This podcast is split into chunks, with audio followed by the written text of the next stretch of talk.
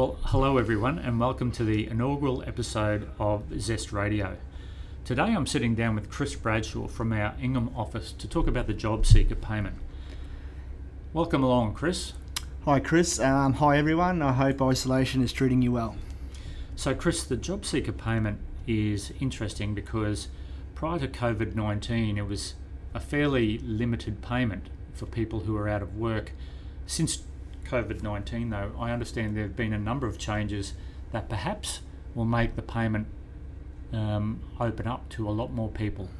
So tell me, what are the changes and who can get the JobSeeker payment? There's initially 3 points of requirements to be met. The first point being between the age of 22 and the age pension age. Now, the age pension age, it will change with your year of birth.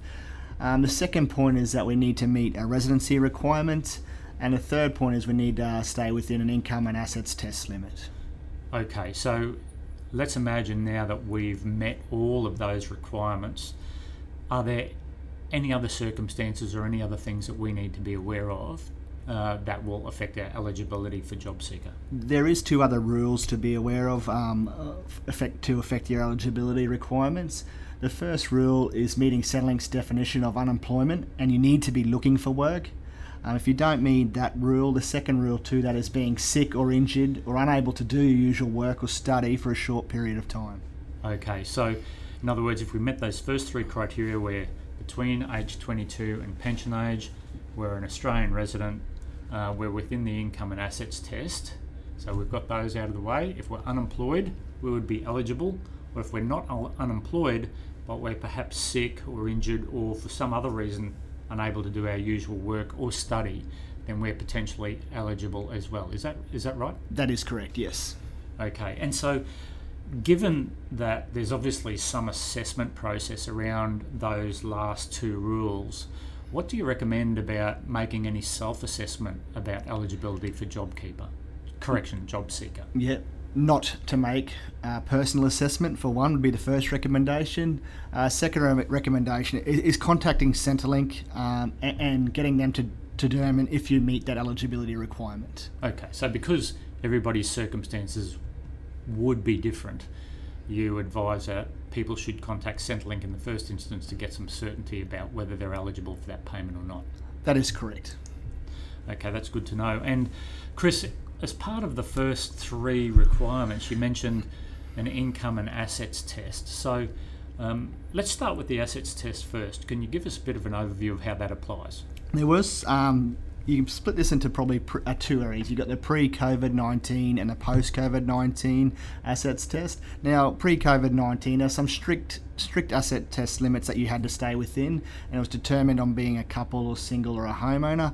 Right now, the government has removed that while we have the COVID-19 crisis going. So effectively, you could have $1 million worth of assets and it wouldn't matter.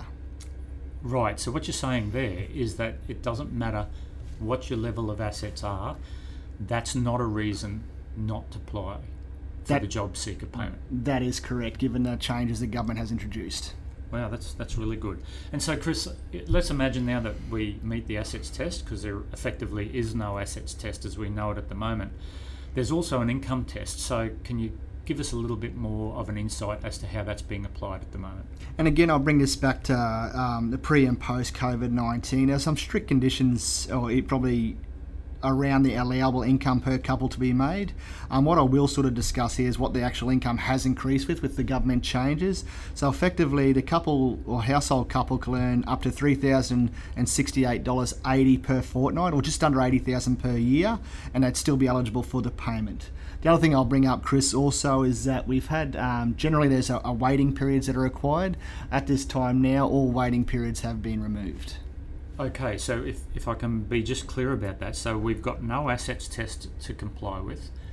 The income test, effectively, so long as we're under $80,000 a year, and obviously we're unemployed or looking for work, we're eligible for some payment, and the government has waived the normal waiting periods. Is that right? That is correct, yes. Okay, very good. So, Chris, going on from this then, I've heard about COVID-19 additional payment that the government's referred to. In fact, I was driving here just before lunch and it was on the radio again. Can you Tell us a little bit about that and how that applies. The COVID-19 payment is for anyone that is eligible from those for the JobSeeker payment. The COVID-19 supplement is an additional $550 payment to you per fortnight. So when you consider that you may only be eligible for $1 or $2 worth of the JobSeeker payment, you're actually going to get the additional $550 supplement while the COVID-19 measures are in place.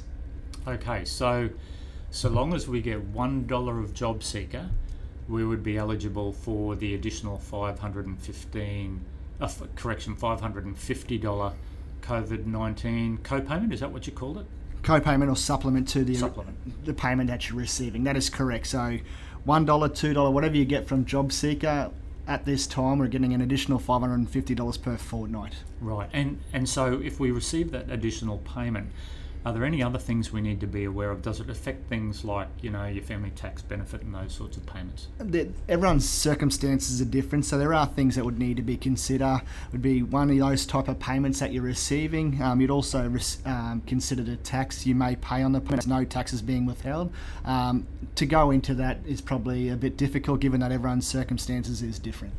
Okay, so people should really get their circumstances looked at to make sure that there are no unintended consequences of taking up the payment? Of receiving the payment, that is correct, yes. Okay, so Chris, thanks for that. So obviously the government really wants as many people onto this payment as possible to keep the economy going. So how does somebody who may be listening today go about applying for the payment?